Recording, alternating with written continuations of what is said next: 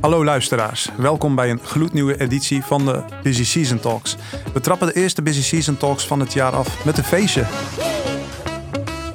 Want we hebben alle assurance leaders van de Big Four bij ons in de studio weten te krijgen. Jazeker, allemaal bij elkaar en dat in januari. Dat dat überhaupt is gelukt is een uh, prestatie op zich. Een andere nieuwtje is dat we vandaag niet via Clubhouse produceren, maar dat we knus bij elkaar zitten in een studio. De huiskamer van accountants komt tot leven. Ja, wat gaan we met onze gasten doen? We gaan het hebben over alles wat er in de speelt in de accountancywereld. Van nieuwe ontwikkelingen tot de uitdagingen waar we als beroepsgroep mee te maken hebben. Maar we gaan ook praten over waarom ons beroep zo mooi en relevant is. Ja, dit is een kans om te horen hoe de leiders van de sector denken. Dus trek je luisteroortjes maar alvast strak, want het wordt een geweldige aflevering. Maar eerst even inchecken bij Arif. Arif, ja, heb je, heb je er zin in? Ik heb er onwijs veel zin in, uh, Hakan. Het was een uh, enorme klus om uh, deze mannen bij elkaar te krijgen. En ik ben daar enorm trots op dat dat is gelukt. Dus ja, ze zeggen altijd, jullie zijn de toekomst. Maar ja, het zijn wel de mannen die aan de knoppen kunnen draaien om onze toekomst te bepalen. Dus ja. ja. genoeg te bespreken. Ja, laten we ze maar introduceren. Ja, we hebben allereerst Wietse van der Molen, de assurancebaas bij PwC. We hebben Mark Hogeboom, de assurance-leider uh, van KPMG. We hebben Rob Bergmans, de assurance-topman van Deloitte. En Patrick Gabriels, de assurance-chef van EY. Nou, dit zijn de mensen die draaien de knoppen, die al een tijdje meelopen en weten hoe het moet. We zijn zeer nieuwsgierig naar jullie inzichten en perspectieven. Heren, welkom. Ontzettend fijn uh, dat jullie er zijn. Dankjewel. Ja, ja superleuk. Leuk. Ja, voordat we echt gaan beginnen wil ik nog even een waarschuwing geven aan onze gasten van vandaag. Uh, ja, we hebben gehoord dat ze en ervaren dat jullie veel te vertellen hebben. Dus we zullen jullie af en toe moeten afremmen om ervoor te zorgen dat we alle onderwerpen uh, ja, goed kunnen behandelen. Arif, laten we gewoon lekker beginnen. Yes, dankjewel Lakan. Uh, we beginnen eerst met de warming up. dit zijn vragen om de, om de heren op, op hun gemak te stellen. Uh, je kan het vergelijken met de start van, van, van je mondelinge examen. Uh, vragen zoals noem de fundamentele beginselen. Dus ik ga jullie daar niet op, op bevragen, maar om even een voorbeeld te geven. belangrijk is wel om bij de warming-up het kort te houden. En omdat we veel te bespreken hebben vandaag. Dus om met jou te beginnen, Rob. Jij bent de leider van de accountancy binnen Deloitte. En dit wordt je niet zomaar. je hebt blijkbaar superkrachten. Noem één superkracht van je en geef aan hoe je deze inzet. Ik denk dat het ook het momentum is. Hè, wat wij heel erg nodig hebben, in ieder geval bij Deloitte. Maar ik denk ook in de sector is verbinding. Uh, en uh, oprecht te lerende organisatie. Dat was voor ons heel belangrijk. En ik denk dat daar mijn kracht ligt. En uh, dat ik ook daarom zit op de plek die, waar ik nu zit. Ja. Ja, ik ken je ook als een verbinder, dus helemaal eens. Uh, dankjewel Rob.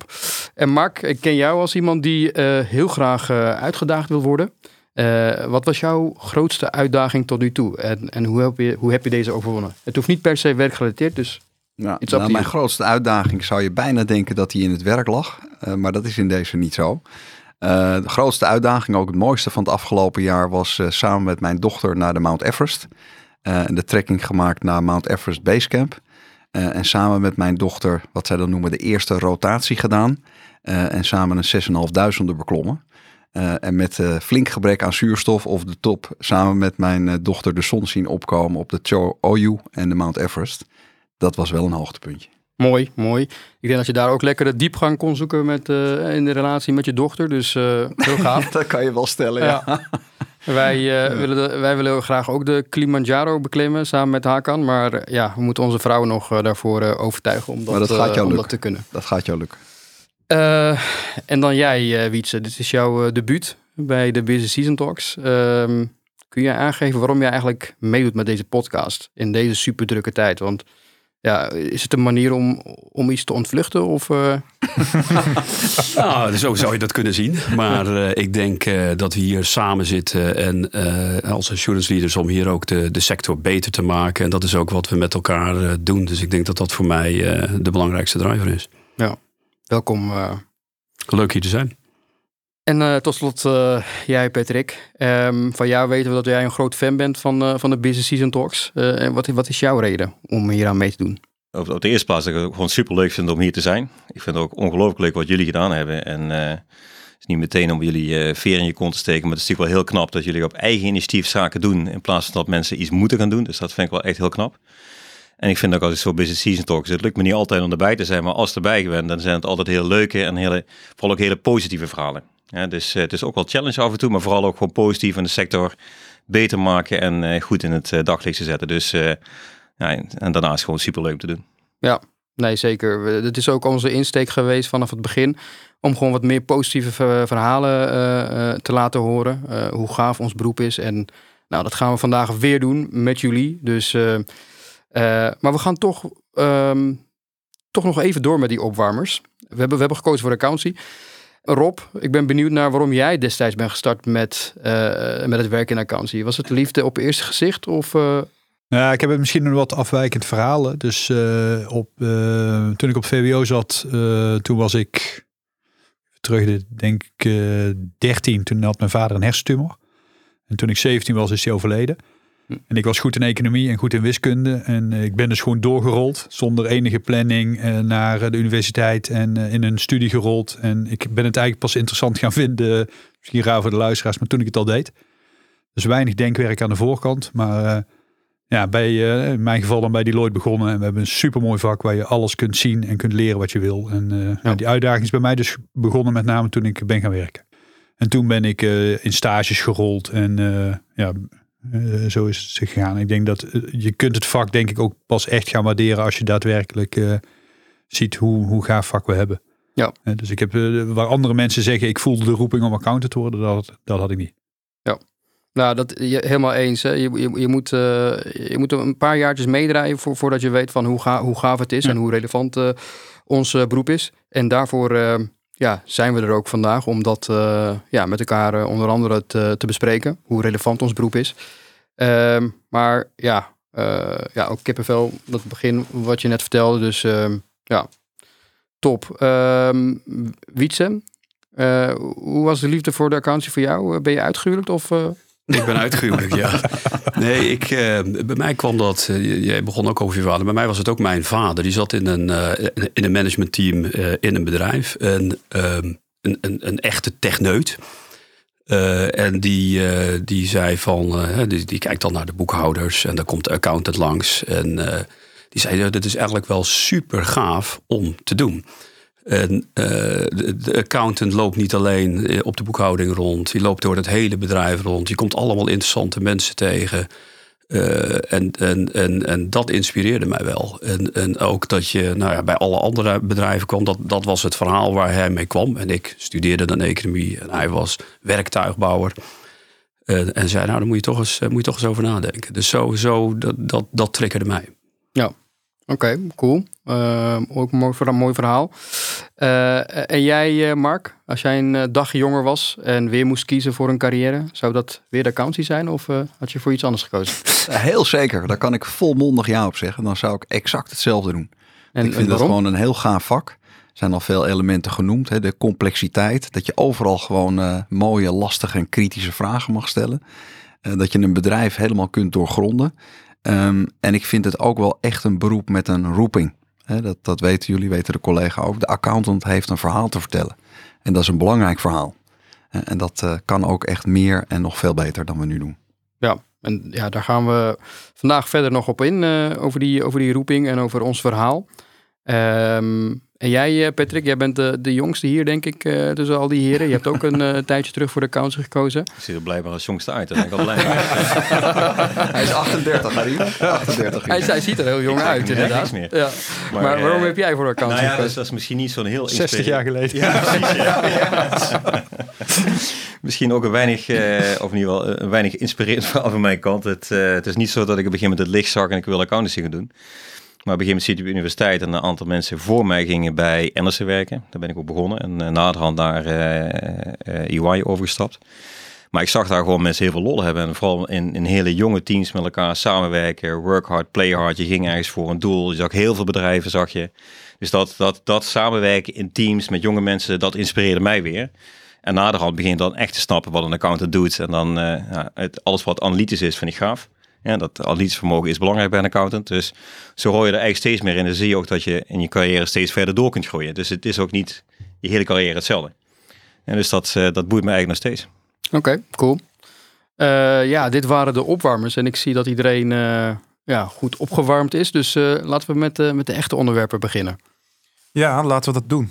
Ja, laten we starten met een uh, onderwerp waar we uh, niet aan ontkomen en natuurlijk niet aan willen ontkomen. En dat is namelijk de werkdruk. Een veel besproken fenomeen in de sector.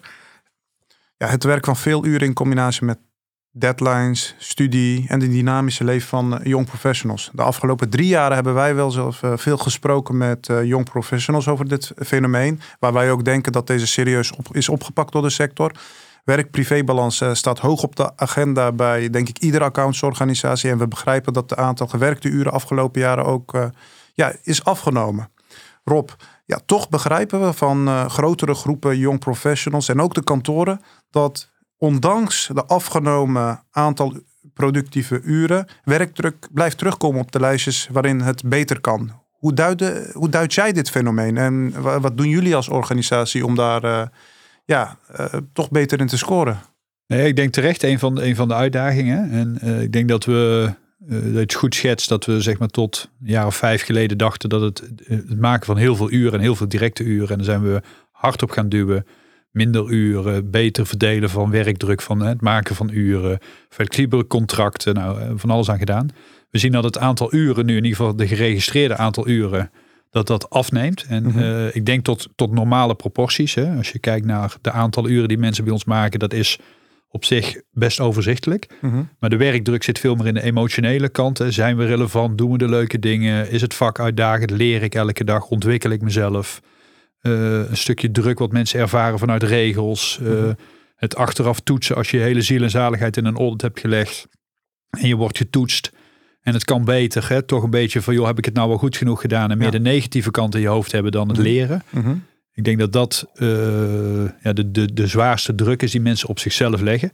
Ja. En daar proberen we van alles aan te doen, hè? Met, met elkaar, hè? maar ook vanuit de organisatie die we zijn. Uh, en dat is, ja, dat is echt wel een uitdaging soms. Hè? Maar uh, ik zie daar wel wat, gelukkig wat, wat licht in de tunnel. Hè? Ja. Als je kijkt waar we vandaan komen, bijvoorbeeld bij kwaliteit, dan hadden we eerst echt wel moeite als sector om, om de compliance functie goed in te richten. Mhm. Mm -hmm. Ik denk dat we daar zijn, hè? op incidentennamen, die zul je altijd houden. En dat we nu echt kunnen nadenken over kwaliteit en relevantie. En dan maakt het voor ons allemaal veel leuker. Ja, ja emotionele werkdruk. Uh, heren, wil, uh, ja, Mark, wil jij daar iets over kwijt? Ja, Want uh, dit, zie jij dat ook terug? Het is een belangrijk onderwerp. Ik herken de, trend die Rob schetst, dat het aantal gewerkte uren neemt af. En tegelijkertijd neemt misschien wel de gepercipieerde werkdruk neemt toe. Ehm, dus daar moet je iets mee. Hè? En dan kom je toch al vrij snel op dingen zoals projectmanagement, rust, reinheid, regelmaat in datgene wat je doet. En ook heel sterk in een, uh, een sense of purpose of sense of belonging. Hè? Waar, waarom doe ik dit allemaal? Overigens een hartstikke goede vraag die heel eerlijk toen ik 25 was niet stelde aan mijn werkgever. Mm -hmm. uh, en die terecht nu wel wordt gesteld. en ik denk dat we allemaal daar druk mee bezig zijn om dat sense of belonging... En dan ben je ook zeg maar, we have a story to tell. Dit is een roeping uh, en is maatschappelijk relevant.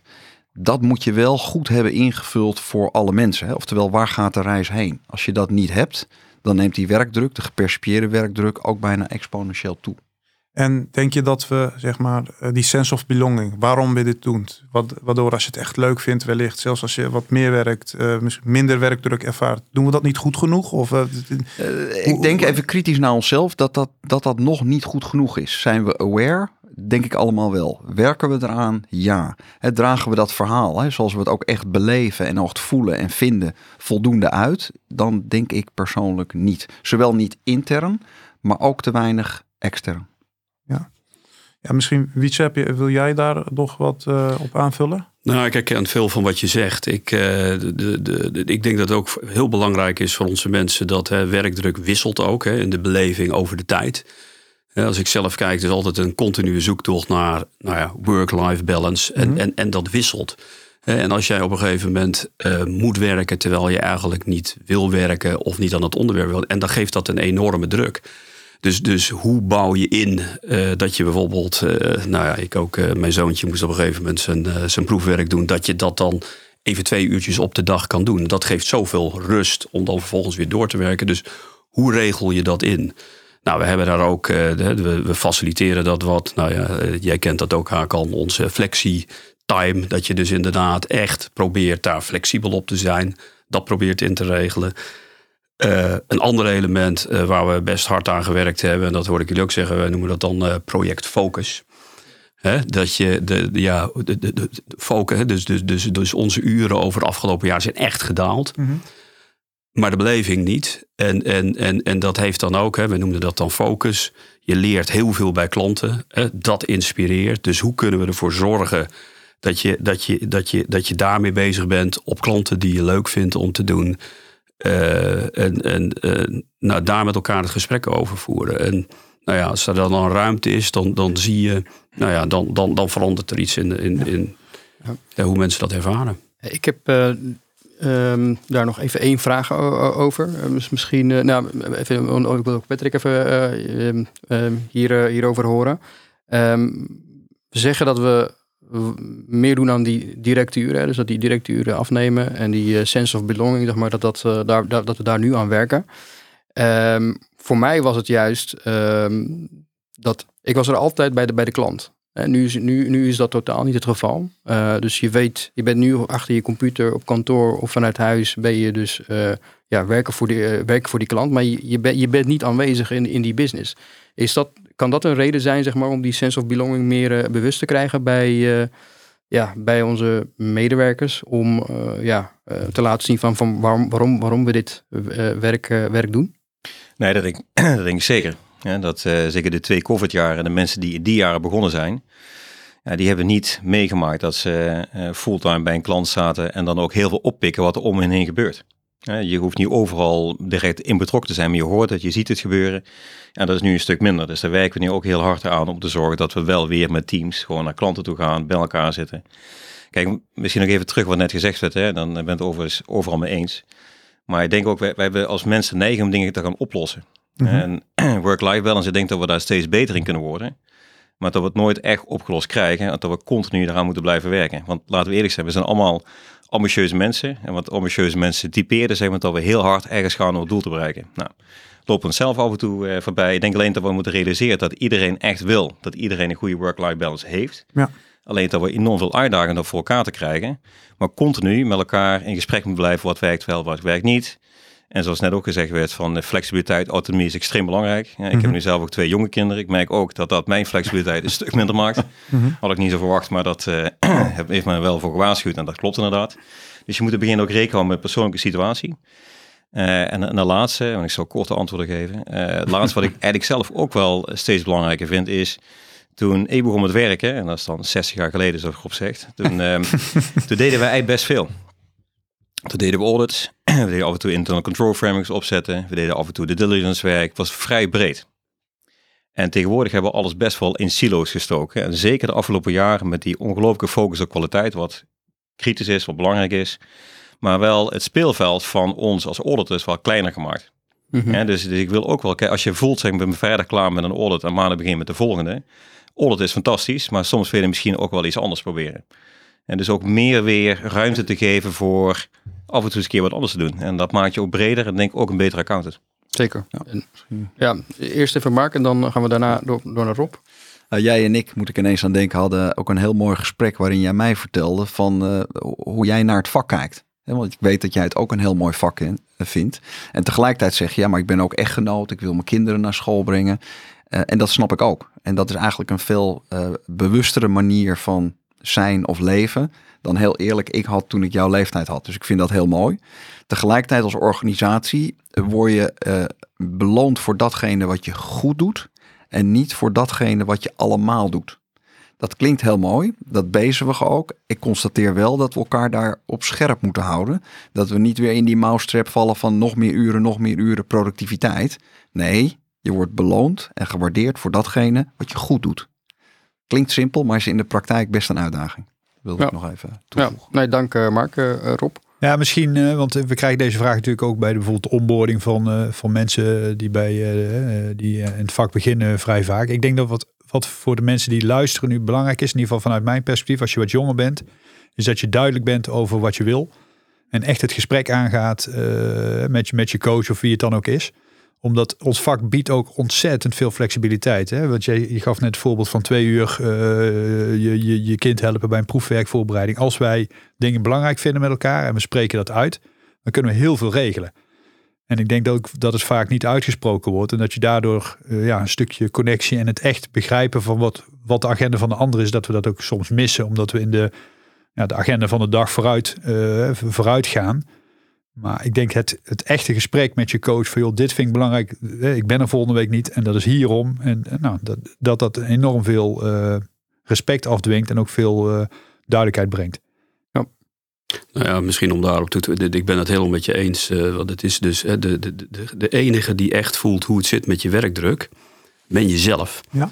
En eh, dat bespreekbaar maken, eh, dat is vaak nog het moeilijke.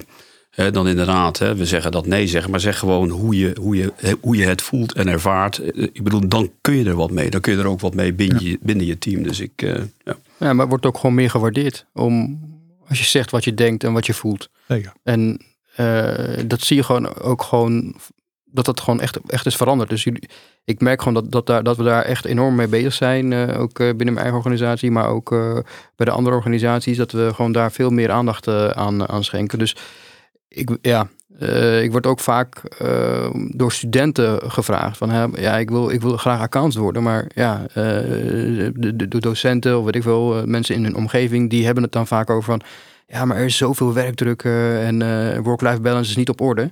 En ja, daar ben ik, daar ben ik het niet helemaal, eh, eh, in ieder geval niet meer mee eens. Eh, was misschien eh, tien jaar terug wel het geval, maar nu eh, niet. Jij wilt daarop reageren, Wietse? Nou ja, ik, ik denk één ding wat je nog moet toevoegen. hè. We, we bekijken nu heel erg vanuit het individu. Hè. Wat, wat, wat wil iemand, wat voelt iemand? En, en ik denk dat nog een belangrijk aspect daarbij is ook het team. Ja. Hè, je zit op een gegeven moment met z'n... eh, ik hoorde jou ook zeggen, joh, ik vond het altijd gaaf. Je werkt met een team en je werkt ergens naartoe.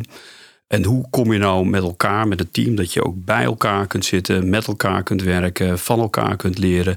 En, en, en, en hoe doe je dat? Nou, dat is ook eh, nou ja, best nog wel eh, nou ja, uitdagend af en toe voor de teams, om dat op een goede manier eh, op elkaar af te stemmen, met elkaar te doen. Dus ook daar het goede gesprek.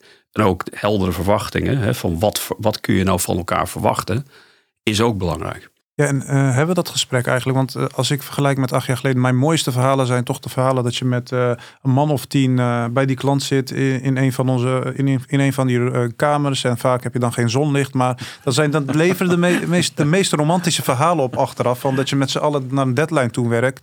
En dat je met z'n allen pizza eet of sushi eet. En ja, dat, dat heb ik altijd geweldig gevonden. En juist tijdens corona werkten we ook met vrij veel mensen tegelijk. Maar ik voelde ik me toch vaak eenzaam. En dat maakte het werk voor mij ja, minder leuk. En ik merk zelf ook nu eh, we weer zijn begonnen. En eh, in januari is het feit druk. En het is toch moeilijk om al die mensen tegelijkertijd eh, bij, bij die klant te krijgen of binnen één team. En dan zie je dat de helft van het team overwerkt. Dan de andere helft werkt dan thuis. En dan vo- voel je eenzaam. En als iets niet leuk is, dan is dat dat je het alleen moet doen of ervaart dat je het alleen doet. Eh, hebben jullie, dat, ja Patrick, eh, voelen jullie die gesprekken ook uh, Ja, op, zeker. op Kijk, jullie niveau? Ik begon al te zeggen dat, dat, dat eh, de meeste mensen die bij ons komen werken, bij ons allemaal, die willen uitgedaagd worden. Die, die zijn extreem ambitieus, eh, willen vooruit.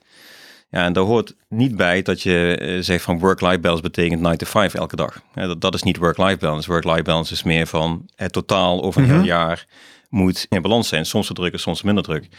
En zeker die momenten, zeg maar, dat je zegt van is een enorme deadline bij een klant. Die klant heeft een probleem, ik wil het meer helpen, ik wil het opgelost. Dat maakt ons vaak ook mooi. Want die deadlines die wij hebben, die zijn eigenlijk ongekend. Er zijn niet heel veel sectoren die dat soort deadlines hebben. Mhm. Die wil je wel echt halen. Als het niet kan, dan gaat het niet. Hè? Maar, maar je wil die wel echt halen. Ja. Eh, en dan zie je een team ook wel opleven, zeg maar, om samen naar, naar een bepaald eh, punt toe te leven. En als je het haalt, heb je een succes met je klanten. Het zit gaaf, dat vier je met elkaar. En dat is het verhaal. Het verhaal is niet van, ik heb eh, het hele jaar 9 to 5 gedaan, ik heb een perfecte work-life balance. Daar gaat het niet om. Ja, dus daarna ook wat jij zegt van dat, eh, de, die, die, eh, die, het nieuwe hybrid working, maakt dat wel een uitdaging, ja, om dat gevoel ook terug te geven. Maar ik zie wel eh, ehm, eh, dat ook jonge mensen, die, die misschien de eerste paar jaar wel in coronatijd zaten, maar dat die dat gevoel ook wel hebben. Mhm. En, en nu, nu, nu je ziet dat teams weer meer optrekken, dat het gevoel ook veel sterker terugkomt. Dus Ja. Ik denk dat je helemaal gelijk hebt. Ja, ik, ja, Mark? Ja, ik moet denken aan onze eh, grondlegger, eh, Piet Kleinveld. Eh, Mhm. die zei altijd bij de eerste town hall meetings, wij werken in hecht teamverband en samen kunnen wij alles. Dat lijkt een hele simpele zin, maar in dat samen zit, zit dat teamwerk. Hè? En dat, dat ontstaat niet zomaar. En tegelijkertijd heb je de mooiste herinnering en het beste gevoel aan daar waar je echt met elkaar iets neergezet hebt, in teamverband, een klus geklaard. Ik heb wel geleerd dat moet je wel faciliteren. Dat gaat niet vanzelf. Soms gaat het vanzelf, vaak ook niet. Eh, wij hebben daar, jullie hebben iets vragen, wij noemen dat PTO. Dus een soort stand-up aan het begin en het eind van de dag. Van eh, how are we today? Are we good? Of is er iets in je gezinssituatie of iets en, en dat helpt wel toch om nou, dat zoveel mogelijk echt te creëren. Want dat gevoel, dat is ook een van de redenen waarom ik hier nog steeds zit na 33 Exact. jaar in dat vak. Ja. En dat moet je wel, je moet het koesteren, maar je moet het ook faciliteren. Nou, laatste. En daarna gaan we door met het volgende onderwerp. Rob. Ja, nou misschien heel even, want je, je, je, je COVID, hè, en ik denk Mhm. inderdaad dat het heel veel eh, narigheid heeft gebracht, maar het heeft ook wel gebracht Ja. een meer flexibele manier van werken. Waar we denk ik eh, drie jaar geleden dachten thuiswerken, dat gaat niet eh, in, in audit. En we heel veel inefficiëntie hadden, omdat we mensen gewoon in allerlei meetings jaagden waar ze nauwelijks toegevoegde waarde hadden. hè. Eh, eh, onze manier van werken is wel veel efficiënter. We moeten absoluut terug naar die connectie en, en kijken wat de Mhm. minnen zijn. Maar het heeft ook best wel veel, denk ik, wel gebracht. En dat moeten we ook proberen te houden. Dus eh, Ja, dat is de denk ik. uitdagende balanceeract Ja. waar ieder organisatie nu ja, mee moet dealen. Nou, dat gezegd hebbende willen we eh, doorgaan met het volgende onderwerp. En eh, ja, eh, Mark, deze ga ik eerst aan jou stellen. Het communiceren met de maatschappij is een belangrijke opdracht voor ons. Ja, wat wij vinden van de bedrijfsvoering en de jaarrekening van gecontroleerde klanten, ja, doet er gewoon toe. En gaat in de nabije toekomst er zelfs meer toe doen. Ja, we merken wel dat als er een incident plaatsvindt, bijvoorbeeld fraudezaak, de lamellen dichtgaan en de lichten uit, er wordt vrij snel gewezen naar geheimhouding. Hierdoor wordt er over ons gepraat en niet met ons. Ja, kunnen wij en moeten wij niet veel meer naar buiten toe treden en transparanter communiceren? Zeker als hier eh, vanuit die maatschappij eh, er een eh, behoefte aan is.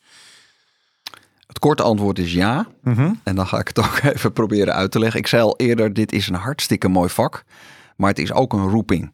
Ja. Ehm, tegelijkertijd moet die maatschappij, of noem het met een ouderwets mooi woord, het maatschappelijk verkeer, daar dan wel iets van merken. Mhm. Eh, als ik dan kritisch ben, ja, daar merken ze iets van. We tekenen de accountantsverklaring. Ja, die is longform. Maar een echt, zeg maar, interactie met elkaar en communicatie is dat niet. Dan ben je al vrij snel bij het thema geheimhouding. En een van mijn eh, baby's, noem het maar 11, 18. En dan weten de heren waar dat over gaat. Hè, de handreiking voor de accountant bij optreden in de AVA. Dat is eigenlijk uniek eh, in Europa. Het is uniek in de wereld. En dat geeft ons toch een podium om echt dat gesprek aan te gaan. Is dat moeilijk? Ja. Is het spannend? Ook ja. Ja.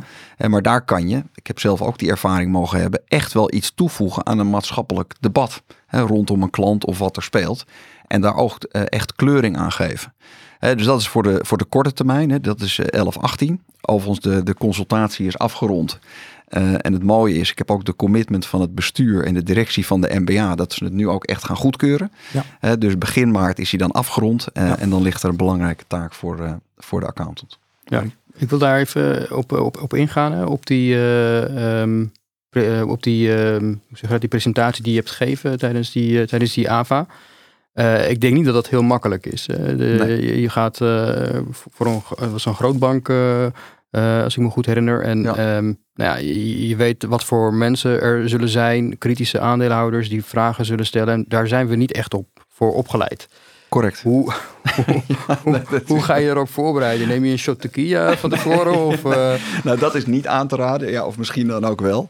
Eh, maar dat gaat inderdaad, eh Arif, dat gaat niet spontaan. Ehm, eh, we zijn voor veel opgeleid, maar daarvoor niet. Ehm, tegelijkertijd gaan we daar ook niet over één nacht ijs. Mhm. Dus daar hebben we uitgebreide eh, mediatrainingen voor.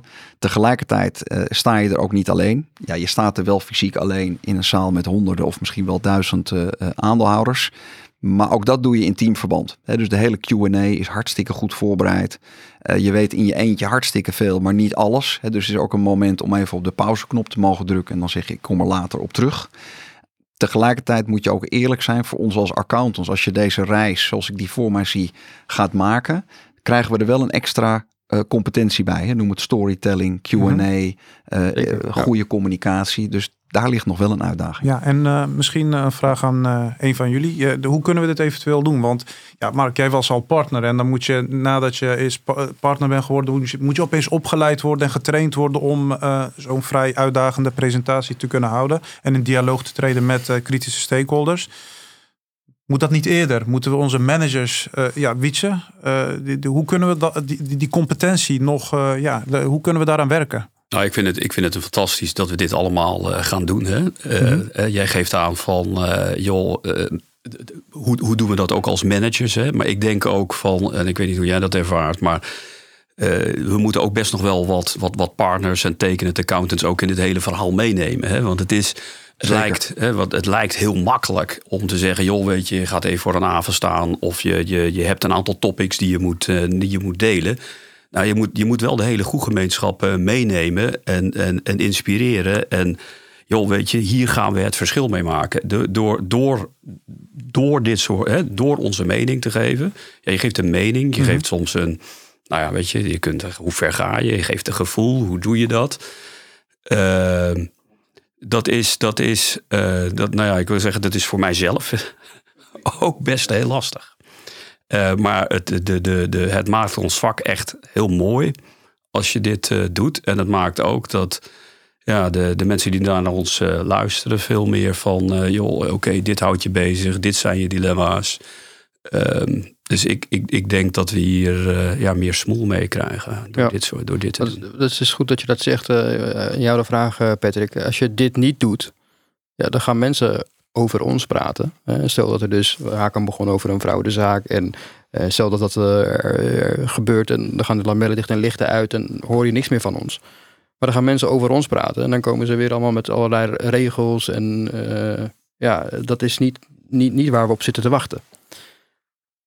Nee, dat is zeker. Even nog de vraag die net gesteld wordt. Ook. Moet je daar eerder mee beginnen met dit mm -hmm. soort uh, trainingen? Nou, het antwoord is uiteraard ja. en ik denk ook, weet je, we hebben nu over de optredens in de AVA's, ja. extern, met heel veel mensen. Maar als je over nadenkt, al onze mensen hebben op allerlei verschillende niveaus dezelfde soort gesprekken, alleen begint kleiner. Ja.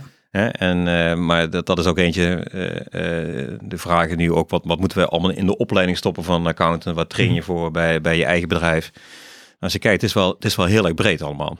Ja, want als je niet, niet uitkijkt, moeten we fraude-expert zijn, moeten we goed kunnen presenteren, moeten we project management kunnen doen. Er zijn heel veel zaken die je echt goed moet kunnen doen. Hè, maar een aantal zaken, zeg maar, die uh, verleden vaak, uh, vaak richten ons op de technische capabilities van een accountant. Ja. Maar ik denk dat het nu veel meer moet gaan over inderdaad storytelling. Van breng je verhaal nog eens duidelijk over naar die klant. En op alle niveaus. Hè. Dat gaat over audit committee, maar het gaat ook over de boekhouder en, uh, en de CFO en, en noem maar op. Op verschillende levels. En dan kun je ook al veel eerder in je carrière beginnen te oefenen. Ja, veel liever dat je eigenlijk meteen als je binnenkomt begint meteen te oefenen, dat je geholpen wordt met het verhaal vertellen. En waardoor je gaandeweg ook steeds beter wordt. In plaats van als je op een gegeven moment, zeg maar, even gek geen partner bent, dat je opeens moet gaan leren hoe je moet communiceren. Ja. En die, die, die feedback van jouw accountant leren nou beter communiceren, die hebben we wel vaker gehad. Hè. Nu hebben we een handreiking, dat is, dat is belangrijk, dat geeft ook meer podium. Maar eigenlijk komt erop neer dat we tegen zeggen, aan, het is niet dat het voor niet kon, ja, alleen wij deden het gewoon te weinig. En dat is wel een terechte kritiek van accountant. Laat ook gewoon horen wat je vindt. Ja. En dat is wel lastig, niet alleen uh, uh, zeg maar om het te vertellen en hoe je het gaat vertellen, maar ook wat je kunt vertellen. En want het is niet alleen geheimhouding die je tegenhoudt, maar je moet ook heel goed uitkijken welk juridisch steekspel je gaat steken. Want als jij op de stoel van management gaat zitten, dan ga je de verkeerde kant op. Ja. En dus we moeten heel duidelijk blijven bewegen op wat onze uh, verantwoordelijkheid is. Daarop reageren, daar kun je best veel doen daar de overeenstemming vinden met uh, de organisatie zelf. En dat is eigenlijk dus het, het verhaal voor het verhaal. Met de, de, de organisatie wel overeenstemming hebben, wat ga ik daar vertellen. Dat zul je moeten doen. Ja, dat is ook nog een grote uitdaging. Dus, dat is een hele uh, grote uitdaging. Want vaak hebben we, moeten we het ook met managements eens zijn. Überhaupt, soms zijn het, is het niet eens met uh, onze bevindingen. Ja, absoluut. Maar ja, Ja. wat je ook zegt, gewoon kleins af aan beginnen. Uh, want ja, je kan heel veel boeken gaan lezen over storytelling. Uh, maar dat, dat, dat, gaat, dat, gaat, uh, dat gaat er niet worden. Je moet het gewoon, gewoon doen. Hoe je denk jij hierover? Worden bij, uh, ja. bij Business. Juist, ja. nou, mooie reclame. Hoe denk jij daarover, uh, Rob? Nou ja, ik denk hetzelfde. Kijk, we hebben het over beursfonds. Er zijn natuurlijk allerlei soorten bedrijven die, die eigenlijk constant aan ons vragen. Joh, jullie, jullie zien heel veel bedrijven, jullie kennen de industrie. Wat vinden jullie nou van ons? En, en om relevant te blijven, moeten we daar een antwoord op geven. En wij komen dan heel snel met geheimhouding of deugdelijke grondslag of iets. Maar ik denk dat we met deze handreiking een start hebben om te kijken van ja, uh, waar kunnen we wel antwoord op geven? Ja. En uh, we moeten denk ik uit onze, ja, uit onze comfortzone daarvoor. We hebben het ook met fraude en continuïteit in de verklaring een heel klein dingetje gezien. Ja, dat is best moeilijk. Hè? Maar het is, je, je, maakt het vak wel relevanter. En het is ja. leuker denk ik om, om deze discussies te hebben.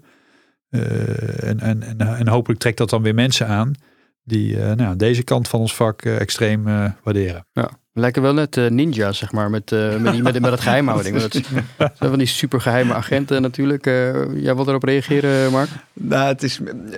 Kijk, mijn zoon die mocht in Amerika studeren. En wij zijn heel erg van de inhoud. En accountant is ook echt van de inhoud. Maar daar starten ze onder, andersom. Dus ze beginnen eerst met presentatie en communicatie. En komen dan aan de inhoud. Als ik dan kijk naar de opleiding, eh, dan eh, we have a story to tell. Precies wat jij zegt, Patrick, overigens op ieder niveau. Dan ligt daar nog wel een uitdaging. Hè, dus dat is nog wel eh, ja, braakliggend terrein waar de accountantsopleiding, denk ik, echt iets mee moet in de reis die we gaan maken.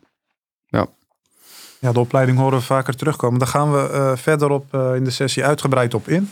Laten we verder gaan over eh, ja, geheimhouding. Want je hebt het net over de 1118 eh verklaring gehad. Maar ja, de echt grote uitdaging is toch ja, de, geheimhouding waar vaak over wordt ge- gesproken. Hoe gaan we dat dan oplossen? Wat kan wel, wat kan niet?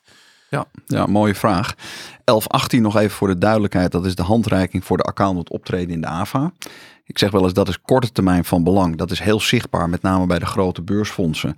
En dat geeft letterlijk een handleiding of handreiking over de do's en don'ts. Overigens is dat wel een stukje verder dan het was. Hè? Dus je kan praten over cultuur, toon het de top, soft Mhm. controls. Dus dat wordt een heel boeiend avondseizoen. Echter, de olifant in de kamer is natuurlijk toch eh, geheimhouding hè, of vertrouwelijkheid. Dat zit enerzijds echt in het DNA van ons beroep en ook in het DNA van de wetteksten. Waarom zit het daarin? Omdat het een groot goed is dat je in de vertrouwelijkheid van de relatie echt alles kunt bespreken wat je moet bespreken om tot je oordeel te komen. Dat klinkt allemaal schitterend. Zo staat het ook in de wet en in onze boekjes. Tegelijkertijd, als er een maatschappelijk eh debakel is, Enron, WorldCom, Vestia, Imtech, ja, dan is er echt wel iets aan de hand maatschappelijk. En dat roept een brede vraag op van ja, de geheimhouding is prima, maar wat is hier gebeurd? Mensen zijn hun baan kwijtgedaan, eh geld weg. Eh, echt belangrijke vraagstukken. En ik denk dat daar, zeg maar, dat hebben we nog niet opgelost. Wat ik persoonlijk wel voor mij zie, is iets in de trant van een signalerings- of veiligheidsraad. Hè. Net zoals een, als een Boeing 747 neervalt, dan gaan we all out. Dan kijken we niet alleen naar de piloot of naar de stewardess, maar dan kijken we naar alles. Hè, dus we moeten ook zeker naar die accountant kijken. Maar die accountant is ook echt maar één schakel in het geheel. Oké, dat is een mogelijke oplossing. Een soort van signaleringsraad. Ja. Hoe, hoe moet ik dat voor me zien? De, de, de- uit wie Eh, bestaat nee, zo? ja, Die, die bestaat dus nog niet. Dit is mijn, Maar- per, mijn Ja, persoonlijke... laat- laten we hem nu uitbouwen. Van, eh, Ja. als, die, eh, als jij Ja. morgen zo'n signaleringsraad zou mogen uitdenken, dan gaan we Ja. dat misschien met z'n vieren doen. Eh, die, Nou, hoe lijkt- ja. Ja, ik zie hier al een vrijwilliger. Ja. Dat lijkt me hartstikke goed. Ik denk ook een analogie van signalering of veiligheidsraad. Dan moet je toch een team hebben, eh, multidisciplinair. Dus van meerdere disciplines Mhm. tegelijkertijd. Waarbij iedereen zijn eigen inzicht en bagage brengt. En ook zeg maar eh, de backing om dan in alle keukens van alle partijen te kunnen kijken. Ja. Eh, en wellicht ook iets van vrijwaring. Want je wil die, dat die partijen ook volledige transparantie betrachten. Om zeg maar het maatschappelijke eh, feit echt te kunnen ontleden. ja, Rob? Ja, ik denk, eh, dit zou enorm kunnen helpen, denk ik. hè. En, en naar mijn idee moet je dan leren centraal stellen. hè. Hoe kunnen we het de volgende keer voorkomen? Exact. Dat, dat, dat moet het doel zijn. En nu staat aansprakelijkheid, denk ik, vaak centraal. En dat maakt het gewoon ingewikkeld. Hè, Want wij mogen vaak niks zeggen van de verzekeraar. Eh, de commissaris mogen niks zeggen. Je mag Mhm. geen schuld bekennen, want anders wordt er niet uitgekeerd. hè. Ik, ik heb het in ieder geval zelf wel meegemaakt dat ik best iets zou willen vertellen, maar dat het oprecht juridisch niet kan. En als je een ander podium kunt creëren dat je zegt, joh, dit hebben wij ervan geleerd, zonder dat je gelijk eh, allerlei aansprakelijkheidsrisico's eh, naar een partij toetrekt. Hè, want commissarissen willen denk ik Ja. ook prima een verhaal Mhm. vertellen. Eh, ja, dat is, als je het vergelijkt met de luchtvaart, dat is daar wel goed geregeld. Overigens de medische sector ook. Ook. Oké. ik had een, Ja. eh, een vriendin van ons die eh, was te vroeg bevallen door een fout van de, het ziekenhuis. En die komen gelijk aan bed van joh, eh, we hebben een fout gemaakt. Mhm. Kennen ze gelijk. Daar hebben we een procedure voor. Eh, als je je daarop wil beroepen, eh, kan nu, kan over een half jaar. Eh, dat wordt heel open bediscussieerd. En eh, ik denk dat we daar Ja. echt van kunnen leren. En dan hoeft dat niet per se voor een groot debakel te zijn. Dat kunnen ook... En je wil, het, je het eigenlijk van- dat het niet meer voorkomt. Hè? Ja. Dat iedereen ervan leert. En niet alleen het kleine team wat toevallig op die opdracht zit. Ja. Maar de hele sector. aspect, Maar ja. terwijl je daar wel een, ook, ook, ook, ook een medisch tuchtrecht hebt eh, Ja. als, zeg maar, hè, dus de aansprakelijkheid. Wat, wat is daar dan zo anders dan vergeleken met, eh, met ons? Met Ja. ons beroep? Weet ik niet. Ik denk inderdaad, je hebt er ook aansprakelijkheid. En misschien in Nederland financieel iets minder nog dan in andere landen. Dus ik weet niet als Nederland bijvoorbeeld te vergelijken met de US, hoe, of het dan hetzelfde openheid in het proces is. Zou heel goed zijn, denk ik, om dat eens een keer eh, te bekijken. Ja, ik weet dat we intern bijvoorbeeld bij PwC een soort van root team hebben die eh, als we iets fouts doen, dat, eh, dat, dat een groep mensen wordt onderzocht. En waarschijnlijk hebben de andere kantoren dan ook, zodat we als organisatie van kunnen leren. Dit is iets eigenlijk wat op sectorniveau dan georganiseerd zou kunnen worden. Ja, nee, hè? en dat, dat, dat hebben we zeker. Kijk, ik zat daar ook nog even over na te denken. De, de, de, de- ik vind het een van de grootste dilemma's. Hè? Want Mhm. als jij niks zegt, hè, en, en, en soms van joh, even geen commentaar. Als je dan het hebt over eh, nou, al onze stakeholders, de maatschappij, ja, die verwacht gewoon iets heel anders. Dus ik ben ook heel blij dat we op sectorniveau nu gaan kijken van nou ja, wat is eigenlijk nou die geheimhouding? Wanneer heb je hem nou nodig? Wanneer heb je hem nou niet nodig? Ja, ik denk dat zelf hier, eh, dat, dat, dat je, nou ja, misschien moet je wel de grenzen opzoeken van wat nou wel en niet kan. Want geen commentaar is gewoon niet het antwoord. Eh, en, en, en, en hoe je dat dan precies doet, ik heb daar ook nog, hè, ik hoor, ik, ik, ik heb daar ook nog niet precies de antwoorden op. Maar eh, eh, ik, de- de- de- ik denk dat in ieder geval er veel meer begrip is als we onze mening, onze views delen. En misschien, jij, Patrick?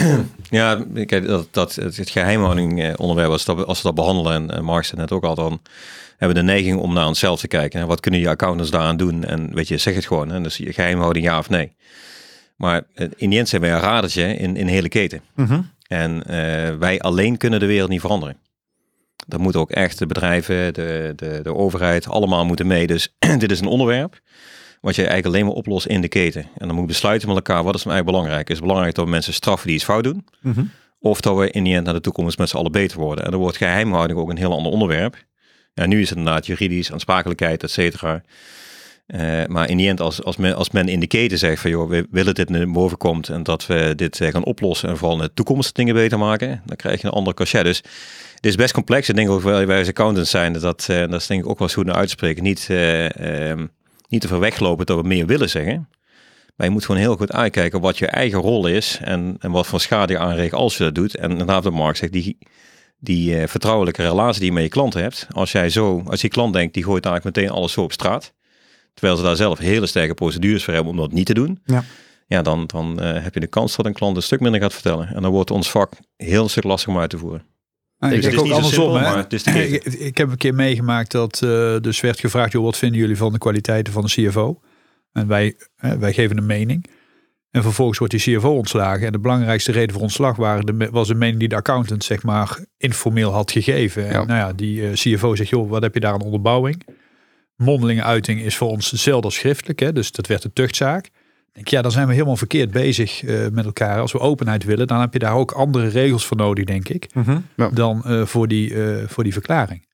En om af te sluiten, Mark, dan eh, gaan we naar het volgende. Ja, want, weet eh, ik. Maar misschien nog een korte reflectie op wat Patrick zegt. Tegelijkertijd zie ik het glas altijd wel half vol. En dan moet ik denken aan een uitspraak van een Amerikaanse wetenschapper die wel eens gezegd heeft van a small group of organized people can change the world. Wat bedoel ik daarmee? Op het moment dat wij als vervolg op dit gesprek eh, met de MBA of de sector een eerste stap zetten. Indachtig wat jij zegt, en dat triggerde mij. Ja, we zijn maar een, een schakel in de hele keten kan je wellicht toch de keten in beweging brengen. En dan hebben we toch echt een stap gezet. Nou, wat de keten in beweging eh, brengt is eh, ESG. Dus ik, eh, maak, ik maak de switch, switch, switch naar ESG. Ehm, we zien de wereld om ons heen heel snel veranderen. Er is een groeiende focus op duurzaamheid. En ESG beïnvloedt de klanten, maar ook de accountancy. Eh, recentelijk is ook de CSRD-richtlijn uitgebracht. Dat geldt voor grote organisaties. De maatschappij schreeuwt naar duurzaamheidsinformatie. En ja, het komt steeds dichterbij. eh 2024. Eh, je leest overal, en ik merk zelf ook bij mijn eigen organisatie, maar ook bij in de, binnen de sector, dat we hier heel hard mee bezig zijn om bijvoorbeeld een, een, hele afdeling voor op te tuigen. Om mensen hiervoor te vinden en alvast een start te maken om ons klaar te maken voor de toekomst. Ehm, dit is een enorme uitdaging gezien de huidige markt. Eh, met betrekking tot het vinden van talent. Eh, maar één ding is zeker: eh, ESG gaat een enorm- enorme impact hebben op onze werkzaamheden. Dus we moeten die talenten gewoon vinden. Ehm Wietse, als we naar allerlei geluiden luisteren vanuit onze stakeholders en de maatschappij, komt de vraagstuk over de re- relevantie van de accountant ook steeds, steeds terug. De uitdagingen rondom ESG richten, richten eh, zich de komende jaren met name op klimaatrisico's. Wat voor rol zie jij de accountant hierin spelen en waarom moeten we dit willen doen? Ja, een aantal, aantal, aantal punten. Allereerst, eh, eh, weet je, het is, het is heel mooi eigenlijk dat dit, dat dit nu zo komt. Als je het hebt over relevantie.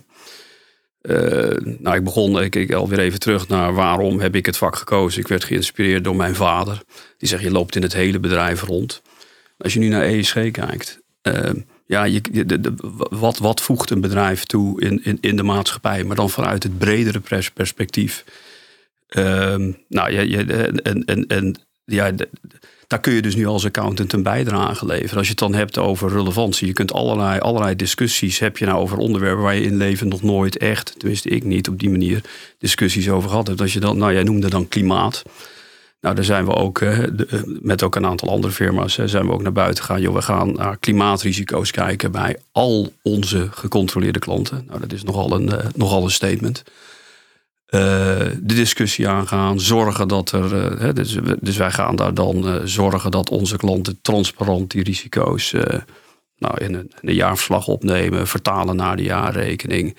Zodat dus ook op een gegeven moment voor alle stakeholders duidelijk is van joh, hoe gaat een bedrijf daarmee om? En dat daar dan een discussie over gevoerd kan worden. Als je nou accountant bent en je kunt, hè, klimaat, iedereen voelt het een beetje dat er wat aan de hand is. En je neemt het onderwerp mee naar je werk en je kunt daar met je klanten over praten. En je kunt daar impact op hebben. En dat is maar één onderwerp, want ESG is natuurlijk super, super, super ruim. Eh, je, hebt discussies nu over de supply keten. Eh, hoe komt, hoe komt? Bij wie koop je in? Wat voor leveranciers zijn er? Onderwerpen als eh, joh, eh, kinderarbeid. Hoe, de, de- de- het is zo ruim. En, en dat vind ik nou eigenlijk het mooie van eh accountant zijn. Je, Ja. je, je kunt het in totale samenhang overzien. Relevantie. Ik hoef het eigenlijk. Ja, moet ik het nog uitleggen dan? Ja, nee, helemaal eens. Hè. Met, met betrekking tot de relevantie hebben we ook natuurlijk gezien met, eh, met, met de coronasteun. Hè. Daar hebben wij ook een hele belangrijke rol eh, in gespeeld. Met ook nu de energietransitie. eh, de, eh, eh, eh, ja, da- daar spelen we ook een hele relevante rol. Alleen ja, waar ik me wel een beetje zorgen op maak, want dit komt eh, dus eh, erbij. Hè. En we hebben al moeite om eh, talent te vinden. En, en ja, ESG is heel erg specialistisch. Hoe gaan we die eh, hoe gaan we die mensen vinden? Of gaan we onze mensen, eh, onze medewerkers eh, die we nu hebben, zeg maar, omtoveren tot duurzame superhelden of iets dergelijks? Wat, wat, wat, wat is jouw kijk? wat is jouw kijk? Nou ja, kijk, we kijken natuurlijk altijd wat je, wat je nu ziet. En daar word je nog meer eh, op gericht. Is dat je, dat je mensen met allerlei disciplines, dat die bij ons moeten komen werken. Waarbij je, waarbij je misschien vroeger, en het is al aan het opschuiven, dat je eigenlijk alleen maar kijkt naar economen die bij ons zo eh, komen werken. Krijg je nou eh, klimaatdeskundigen, biologen, psychologen. Dus, dus, dus we, gaan, de- we kijken nog veel ruimer. Eh, en en, en nou ja, dat is in ieder geval een van de, een van de, nou ja, de manieren waarop je in ieder geval kan zorgen om dit te gaan doen. Maar dat betekent ook, hè, als, je, als je gaat kijken naar eh, onze mensen. Het is, eh, we zijn met een enorm upskilling programma bezig. Je moet je zelf ook verdiepen in die topics. Ik heb eh, afgelopen vier maanden heb ik een, eh, een vijfdaagse upskill cursus gevolgd. Eh, ja, om, om, om met klanten daarover in gesprek te gaan, te weten wat er, eh, wat er speelt en hoe het werkt. En ook daar zullen we met elkaar eh, ja, mee aan de gang moeten. Jij bent al een duurzame superheld. eh. Nou, ik, eh, Working on it. working on it, ja, dat is, eh, dat is denk ik wat het Mooi, is. ja. ik zie, dank ik zie je. zijn cape daar. ja, ja, ja, ja. Dankjewel, Wietse. Jij wilt daar graag op reageren, Patrick? Eh, ja, je, je vroeg net ook van, van hoeveel kun je nog in één accountant stoppen. Hè? Dan kunnen we nou al die accountants die er zijn ook nog een keer duurzaamheidsexperts maken en fraude-experts, et cetera. En ik denk dat dat ook niet het antwoord direct is. Eh, ik denk op korte termijn moet je zorgen dat je de, de expertise binnenhaalt. En het is inderdaad, wat Wietse zegt, is gewoon superleuk dat je nu ook eh, eh, natuurkundigen binnen ziet komen. Mensen met een chemische achtergrond en van alles en nog wat. En dat is echt een heel andere bloedgroep. En dat is heel leuk om dat erbij te hebben. Maar de crux van het verhaal dat we accountants steeds beter moeten opleiden tot projectmanagers. Echt snappen zeg maar, hoe je een project runt, wat er allemaal voor nodig is. Bij verzekeringsmaatschappijen doen we dat ook, hè, met actuarissen. Laat nou eerlijk zijn, wij weten ook niet precies wat die doen. Mhm. We sturen ze wel aan en uiteindelijk tekenen wij er wel op af. Ja. Nou, dus en die expertise zul je steeds meer krijgen. Ook op het gebied van fraude, echte forensic expertise is een vak op zich. Kun je niet zomaar even bij doen. Nee. Maakt het wel heel leuk, want je zit eigenlijk als spinnend web, zeg maar, met steeds meer, en dat zeggen we eigenlijk al jaren, maar er komen eigenlijk steeds meer ja, elementen in het web bij. Hè? En, eh, en, en dat, dat zie je nu bij ons ook ontstaan met duurzaamheid, eh, eh, maar ja, laten we ook eh, social en, en governance niet vergeten. Want dat is Ja, toch het gewel- geweldig, ja, het geweldigste wat er is. Want dan, dan mag je straks een groot bedrijf controleren. En dan eh, ga je zeggen, ja, eh, los van de financiële risico's heb je nu allemaal digitaliseringsrisico's. Je hebt eh, risico's op het gebied van klimaat. Misschien straks met de de andere domeinen van de ESG. Nou ja, dan moet, je- moet je straks met een groep mensen een team samenstellen die dat aan kan. Ja, dat, dat lijkt me enorm spannend om daar ook onderdeel van uit te maken en dat te kunnen doen. Een soort van mission niet Ja. impossible, met Nee. impossible zijn. Maar, Mission eh, ja. possible. Ja, Ja, Nee, ja. ik wil daar wel op reageren. Ja, Ja. dat is heel gaaf. Eh, tegelijkertijd, eh, ik zie ook altijd de pluspunten. Er zijn ook wel een aantal risico's. Eh, onder het motto accountants gaan de wereld eh, redden. Ja. En dan ben je ook snel bij weer een nieuwe verwachtingskloof. Mhm.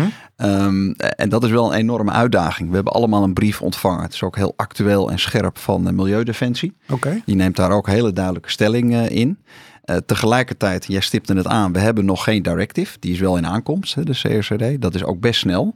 Tegelijkertijd moeten we nu al iets van dat debat vinden, Mhm. vind ik persoonlijk. We moeten dat kleuring geven. Ja. Zijn er keiharde normen? Nu nog niet. Zijn die aan de horizon wel? Mhm. Dus, dus wij nodigen of dagen onze eh, collega's ook uit om in de verklaring, dan wel in de AVA, ja, toch wel onderdeel te zijn van dat debat. Hoe moeilijk dat ook is. Want de jaarrekening kan foutenvrij zijn of geen risico op materiële fout hebben. Maar dan zeg je nog wel iets over klimaatrisico. Ja. Of toch niet. En dat is eigenlijk, nou, as we speak, gaan bij ons allemaal, denk ik. Ja. Dus ik ben heel benieuwd waar dat eh, gaat Ja, doen. want hoe spannend vind je dat? Want vroeg, als we kijken naar echt vroeger, toen was het de, de, de, de normenkaders Ja. die wij hadden, dat was een vrij dun boekje. Dat is nu vrij uitgebreid. Is het juist niet spannend, juist de essentie van een account, dat om als er juist onvoldoende wet en regelgeving, het is een move on target, maar dat, dat maakt het juist, toch zo leuk en spannend om dat te mogen doen, ondanks Ik, ik zit, ik zit in jouw bakje. Ja, om het zo maar te zeggen. Het is ook fair to say dat niet iedereen daar ziet. Want het is ook een weg, dat werd net aangestapt, met voetangels en klemmen. Hè, en met juridische risico's en klanten en commissarissen die daar iets van vinden. En in dat eh, speelveld, sommigen noemen het mijnenveld, ik noem het speelveld, moet die accountant wel zijn rol pakken in de kleur van die discussie. Dus, dus al die eh, partners worden bij ons echt uitgedaagd. Alvast met hulp, want ik weet niks van biodiversiteit. Nou, jullie misschien wel. Maar daar hebben we allemaal mensen voor in dienst die dat wel weten. En gezamenlijk is toch de opdracht om daar eh, richting aan te geven. En ik hoop dus ook op debat. Is dat spannend? Ja, dat is wel spannend. Nee, het is, eh, het is zeker spannend. Ehm, ik, ben ik ben benieuwd hoe jij erover denkt, eh, Rob. Eh, waar, we, waar we over vijf jaar staan met betrekking tot dit onderwerp. Qua afdeling, qua sector, qua... eh, Nou, ik, ik, denk als je een beetje hier door de oogharen kijkt van wat we dus zeg maar het afgelopen uur besproken hebben, dan we hoe kunnen we relevant blijven of worden. Regeldruk, compliance. Nou, we hebben een vak waar zeg maar de afgelopen honderd jaar heel veel regels over zijn gemaakt. maar dit is een, een nieuw gebied. Eh, waar we echt, eh, denk ik, kleur kunnen gaan bekennen. En eh, de relevantie van ons vak centraal kunnen stellen. En dat is spannend. Maar niet doen is denk ik geen optie. Ik denk ook dat het meer mensen aan zal trekken. Dat we echt, echt relevanter gaan zijn. Dat we inhoudelijkere discussies gaan krijgen. En dus dat zie ik een enorme plus. En als je kijkt over vijf jaar, even op ESG dan. Eh, ik denk dat het dan eh, gereguleerder is. Hè, dus dat we de normen beter kennen. Dat we onze plek in de keten beter kennen. eh, dat we afspraken hebben, dat we directives hebben, dat we uh, COS, ESG-achtige, eh, dus dan is het duidelijker. Dan, ja, ik, ik hoop echt dat we dan relevant zijn en dat we ons aandeel hebben, hebben genomen. Eh, data is denk ik eh, eh, extreem belangrijk. Hè? Ja. Want van, was het vorige week vrijdag, zat, zat Patrick in een, in een forum bij de Rode Loper over ESG. En bedrijven hebben gewoon grote moeite om betrouwbare data, zeg maar, überhaupt te verkrijgen. Nou, wij zijn daar dan vervolgens weer van afhankelijk. Hè? Dus die keten is niet zo goed als dat de financiële keten nu is. Ja. Het zijn allemaal best spannende dingen, maar over vijf jaar, ja, dan is wel de tijd Ja. daar dat het allemaal is beslecht en eh, dat we weten waaraan we toe zijn. Overigens, die data is eh, gewoon überhaupt gewoon voor de financiële administratie ook eh, lastig te krijgen van de klanten. Ja, nee, dit, Vooral dit is, in dit, deze is nog een, periode. dit is nog een stap lastiger. Maar je, je, je, ik, ik wil nog even over die, over die ehm, ja, sense of belonging eigenlijk. We hadden het in het begin over die werkdruk, dat emotionele werkdruk, van dat mensen minder lol hebben in hun werk en zich minder relevant voelen. Is het een mooie kans om daar iets in te betekenen? Nou, we hadden, ik had een gesprek met eh, wat maakt je trots? En eh, er zijn heel veel mensen heel trots, denk ik, op ons vak. En er was dus iemand die had in het kader van klimaat aan een klant gevraagd: van, joh, als jij nou eens gewoon je productie halveert, dan heb je ook een heel groot deel van het klimaatrisico van jou of klimaatdruk van jouw bedrijf op het. En die was heel, nou, heel trots dat dat gevraagd was. De klant reageerde daar best wel eh, nou, eh, anders op dan, eh, dan vol enthousiasme. Maar het gesprek hierover hebben maakt mensen wel trots op het vak. En eh, ik denk het wel. Eh, Ik denk Ja. dat dat eh, absoluut de werkdruk verlicht als jij naar huis gaat en denkt ik heb iets toegevoegd. Ja. En ik denk dat we dat Ja. nu kunnen, maar dat het alleen maar relevanter wordt. Ja, ik zag twee eh, vingers, maar je hebt Wiets en Nou, dan gaan we misschien, naar Mark. ja, misschien heel kort. Ik, eh, ik zat ook nog even inderdaad die discussie met eh, klanten. hè, Zo halveer je productie. Best een Nou, dat statement. is best een, eh, best een statement. Hè? En ga dan Maar naar de AVA, als je dat zo koud hebt voorgesteld. En het is natuurlijk super gaaf om die. Het, het- het is leuk om dat soort, om dat soort eh, gesprekken te hebben. Je, je- en je zult natuurlijk uiteindelijk ook eh, klanten hebben. Dat, het geldt ook om de, in, de, in de usual topics die het verleden hadden. Rondom interne controle en weet ik veel. Waar, waar de klant die beweging eh, niet wil maken. En, en daar krijg je dus ook, daar zie je dus op dit moment ook al discussies komen van, joh, weet je, hoe, hoe, hoe, kijken wij daar nou zelf tegenaan?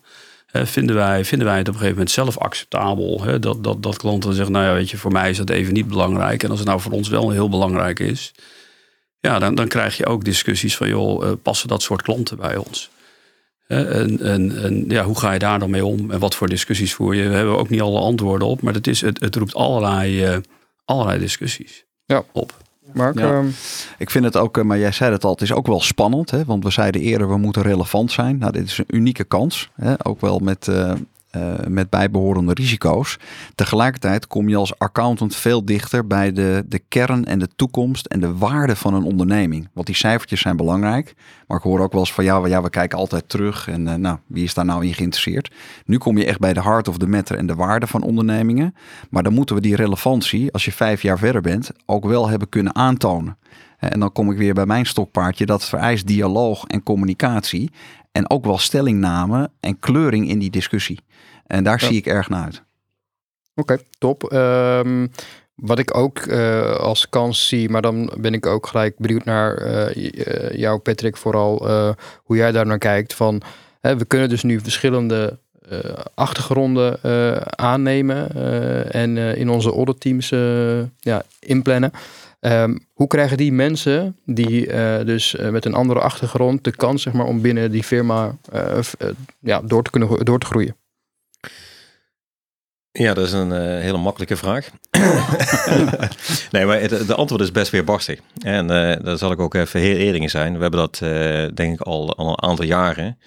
Dat we ook mensen binnenhalen met een eh, andere achtergrond. Bijvoorbeeld software engineers, data analisten. En die zien op een gegeven moment een glazen plafond staan. Dan zeggen van ja, weet je, als je hier eh, echt wil maken, moet je toch partner zijn. Hè? Dan, eh, Ja. dan, dan stroom je door. En dan denk ik, ja, weet je, maar ik zit niet eh, direct in de business, niet direct mijn eigen klantpakket. Dus kan ik hier wel partner worden? Ja, nee.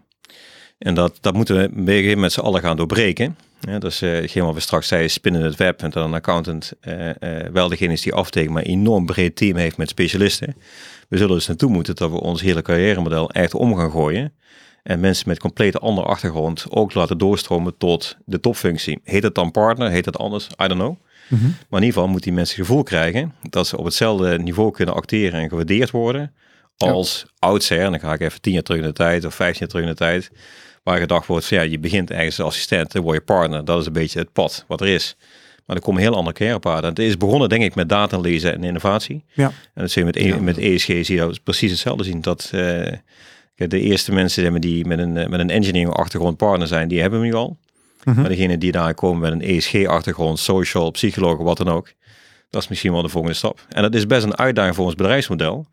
Want in die end heb je wel nog steeds die tekenende partner nodig. En die groep eh, wordt niet noodzakelijkerwijs kleiner.